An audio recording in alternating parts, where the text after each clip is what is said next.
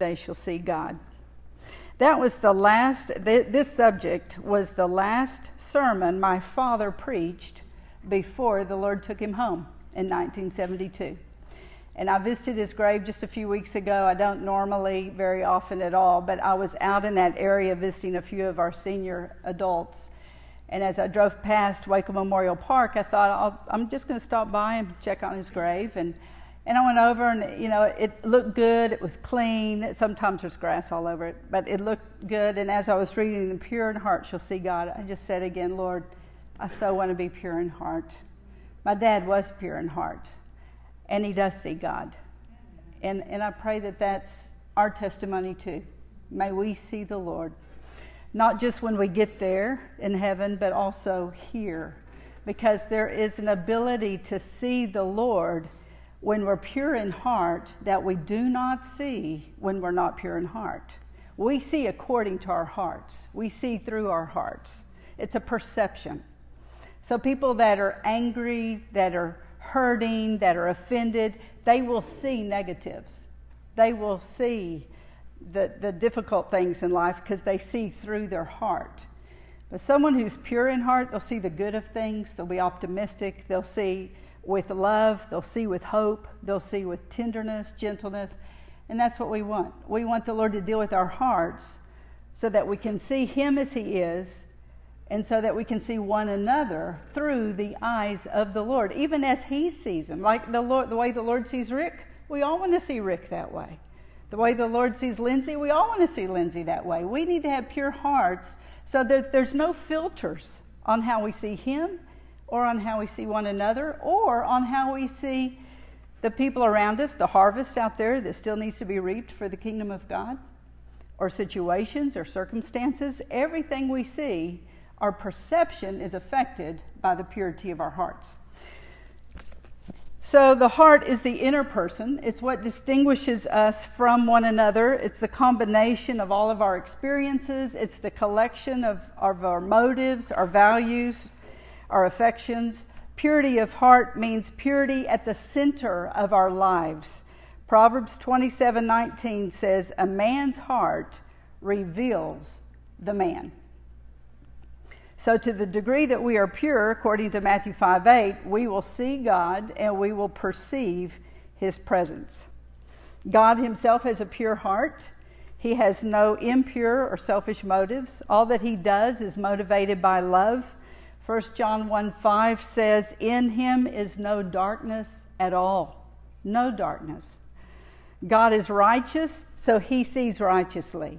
God is merciful, so he sees through eyes of mercy we also see according to what we are within. Herb Cohen wrote, You and I do not see things as they are, we see things as we are. Proverbs 23 7 says, As a man thinks in his heart, so is he. When our hearts are pure, not only do we see God clearly, we also see how he sees. So let's go to Revelation chapter 3. We're jumping right to the church in Turkey. Asia. Revelation 3. The blessing is on those who are pure in heart. We will see that there was a lack of pure pureness of heart in this church, at least in part of it. So we're going to read Revelation 3 7 through 13. Notice all the promises in this passage as we read through it.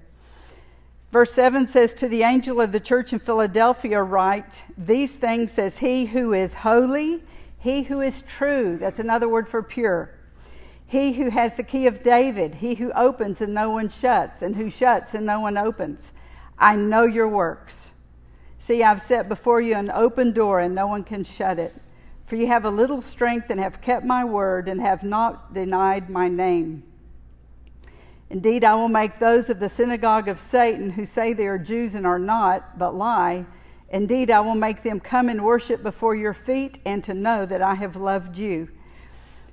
Now, here's a good promise. Because you've kept my command to persevere, I also will keep you from the hour of trial, which shall come upon the whole world to test those who dwell on the earth. Here's another good promise Behold, I come quickly.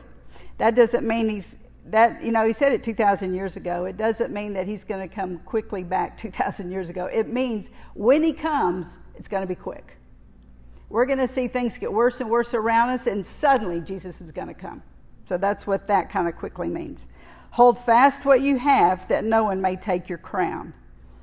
He who overcomes, I will make him a pillar in the temple of my God, and he shall go out no more. And I will write on him the name of my God and the name of the city of my God, the New Jerusalem, which, which comes down out of heaven from my God.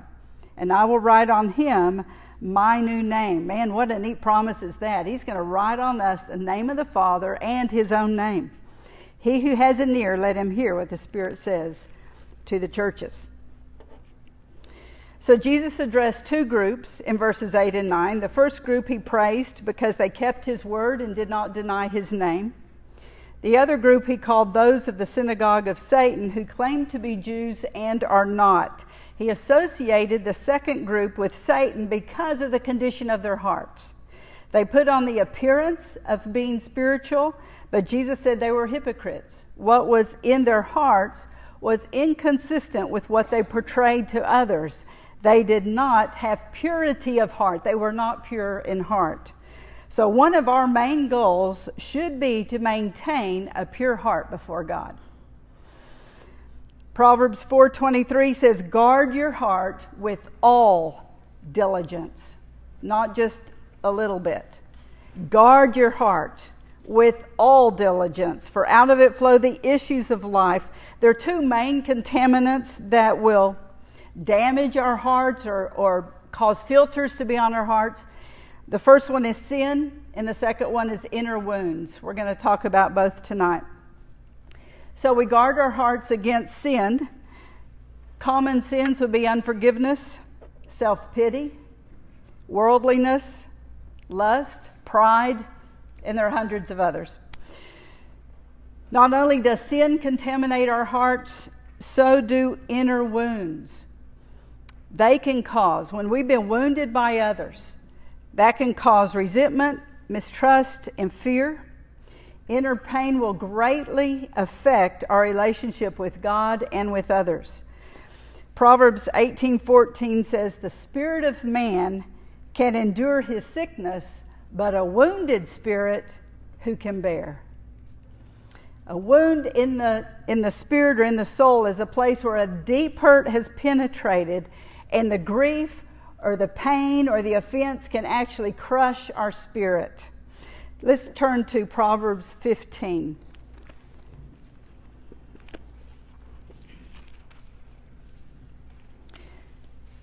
Proverbs 15, we're going to look at verse 13.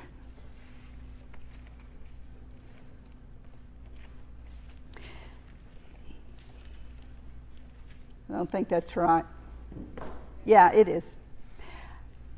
Um, it's the second half, but we'll start with the first half. A merry heart makes a cheerful countenance, but by sorrow of the heart, the spirit is broken. By sorrow of the heart, the spirit is broken. So inner wounds show up in our behaviors and in our emotions. Jesus said in Matthew 12, 34 and 35, How can you, being evil, speak good things? For out of the abundance of the heart, the mouth speaks. A good man, out of the good treasure of his heart, brings forth good things.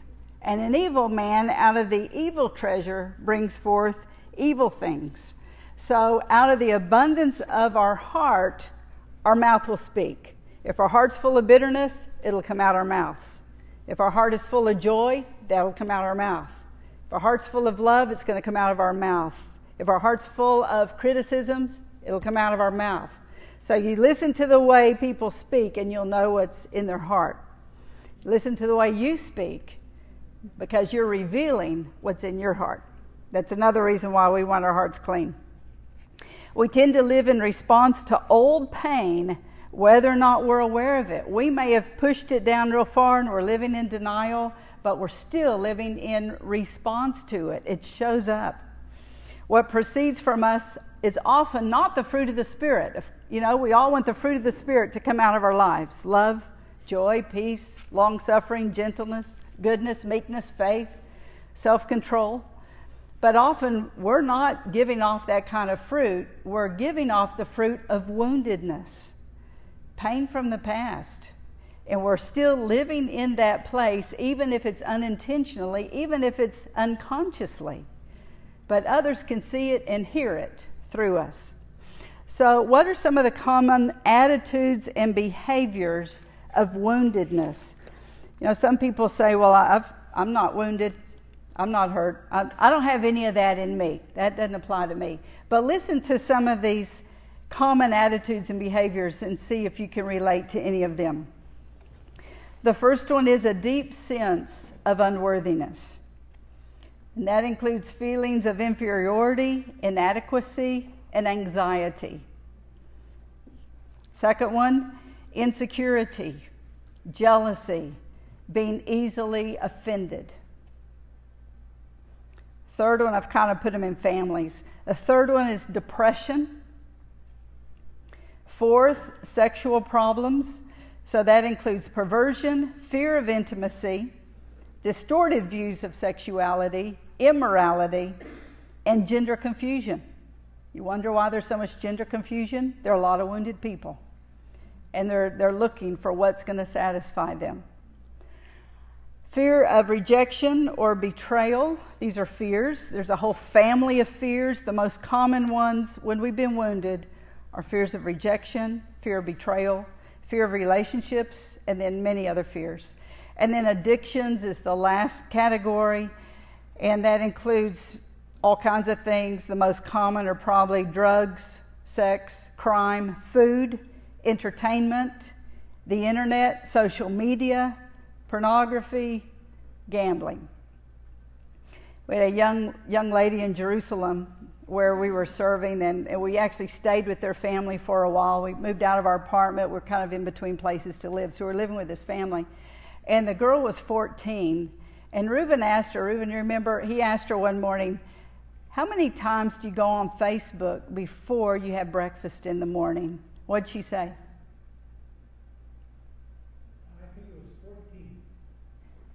Only 14? I thought it was 24. Okay. Anyway. 24. So before she had breakfast, she'd already gone on Facebook that many times. It's just a sign of the times. Okay, and that was over 10 years ago. Uh, so, what do we do with the pain? Now, some of you may have related to some of these, and then you think, okay, I, I, I can identify with some of that. What do I do with the pain? Do it, is there even pain if I'm not that much aware of it? Well, God doesn't want us to bury the pain. That's what we tend to do. If we live in denial, then the destructive parts of our past and even of our present, we're pushing down and we're covering over them with other things, with busyness, with relationships, with social media, with anything that can numb the pain, we're covering over that. But God doesn't want us to bury it, He wants to heal it. You know, when we get saved, we know that we'll spend eternity with the Lord, but eternity started the day we got saved. And He doesn't just want us to live in joy and peace forever with Him, He wants us to live in joy and peace now. He wants to heal us of pain of the past. He never intended that we keep walking through life just accumulating hurts and pain and offense. And then we think, man, finally when I get to heaven, I'll be relieved of these burdens I carry. He wants us to be relieved of them now. So, buried pain causes wounds to fester. The pain will then later resurface, and it looks like anger, broken relationships, violence, other dysfunctional behaviors.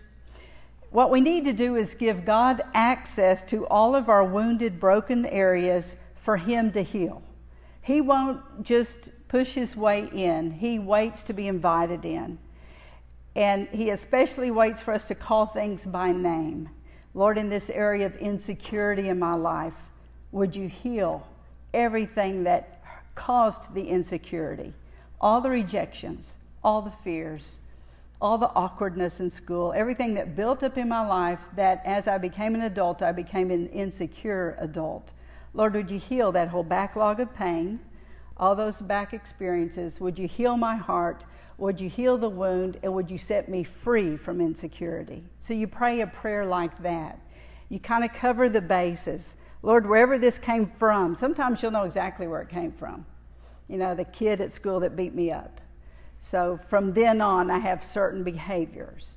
So you pray into that. You forgive the kid at school that beat you up. You pray over that whole incident. You pray over the trauma that it affected your soul. You pray over the pain in your inner man. And then you, for, I already said, you forgive the kid, but you ask the Lord, would you heal me? Would you heal every part of my soul that's broken? Sometimes it's very fast. You pray about one area and the Lord heals it just like that. But a lot of inner healing, emotional healing, soul healing, a lot of that is progressive. So you start praying into it, and maybe the next day the Lord shows you something else, and you think, oh, yeah, that was part of that picture. So you pray about that. And then maybe a week later, you, you've had a dream and you think, oh, yeah, that was part of that. And, and so progressively, the Lord is healing you and setting you free. It says in John 8, whom the it says that, well, maybe we better turn there since I can't seem to quote it. John 8. There's so many verses in, in John 8, then you start quoting the wrong one, it doesn't match.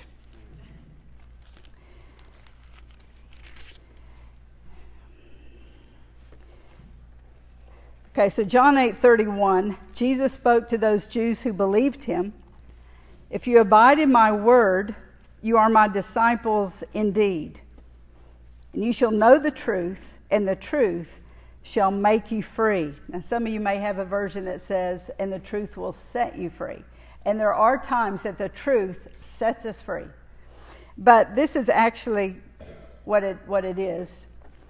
You will know the truth, and the truth will make you free. It progressively makes you free. So the more you come into truth, you get more and more free. The more you're in the Word of God, you shall know the Word and you'll be his disciples and you'll know the truth, and this truth will set you free. It says in Psalm 107, verse 20, He sent forth His word and He healed them. There's healing just in the Word of God. You can sit by yourself in your own home reading passages after passages, and the Lord is bringing layers and layers and layers of healing into your life. Don't neglect this gift that He's given us. This is part of our healing, is to soak in the scripture. So, get back to my notes here. Um, so, we need to give the Lord access to the wounded areas of our lives, the broken areas. He does not deny the existence of evil in our past, whether it's our own evil or the evil of someone against us. He doesn't deny it. But he does deny it the right to follow us into our future once we repent of it and turn from it. So, hear that again. God does not deny the existence of evil in our past, but He does deny it the right to follow us into our future. God does not want the brokenness of your past to follow you into your future. He doesn't want the dysfunction of your family to follow you into your future. He doesn't want the sins of your parents to affect you as you parent your own children or as you grandparent your grandchildren. He wants to break off the patterns of evil that trip us up and hold us back. So, whether it's someone's sin against you or whether it's your own sin, the Lord wants to cancel it. And even tonight, He wants to cancel some sin patterns tonight, some dysfunctional patterns tonight so that we can all be free. He doesn't want us to be crippled in our walk with the Lord. He wants us to walk tall and straight in the kingdom of God, having given Him all these things that have held us back and tripped us up. So we need to confess sin before Him. That's one of the first things we do. Confess where we've sinned. We confess our fleshly character traits to Him, which are often reactions to our inner pain sometimes reactions to other people's sin. Uh, Psalm 41, verse 4 says, Lord, be merciful to me, heal my soul, for I have sinned against you. You know, our own sin wounds our soul. And there, there are common sins that will wound our souls. You know, you lash out in some towards someone else in anger, it wounds your own soul. You do violence somewhere, it'll wound your own soul. There's a, there's a number of sins that wound our own soul, and that's what David is calling out. He says, Lord, be merciful to me, heal my soul. He doesn't say, because they've sinned against me, they've damaged me. He doesn't say that, because I've sinned against you, Lord, heal my soul.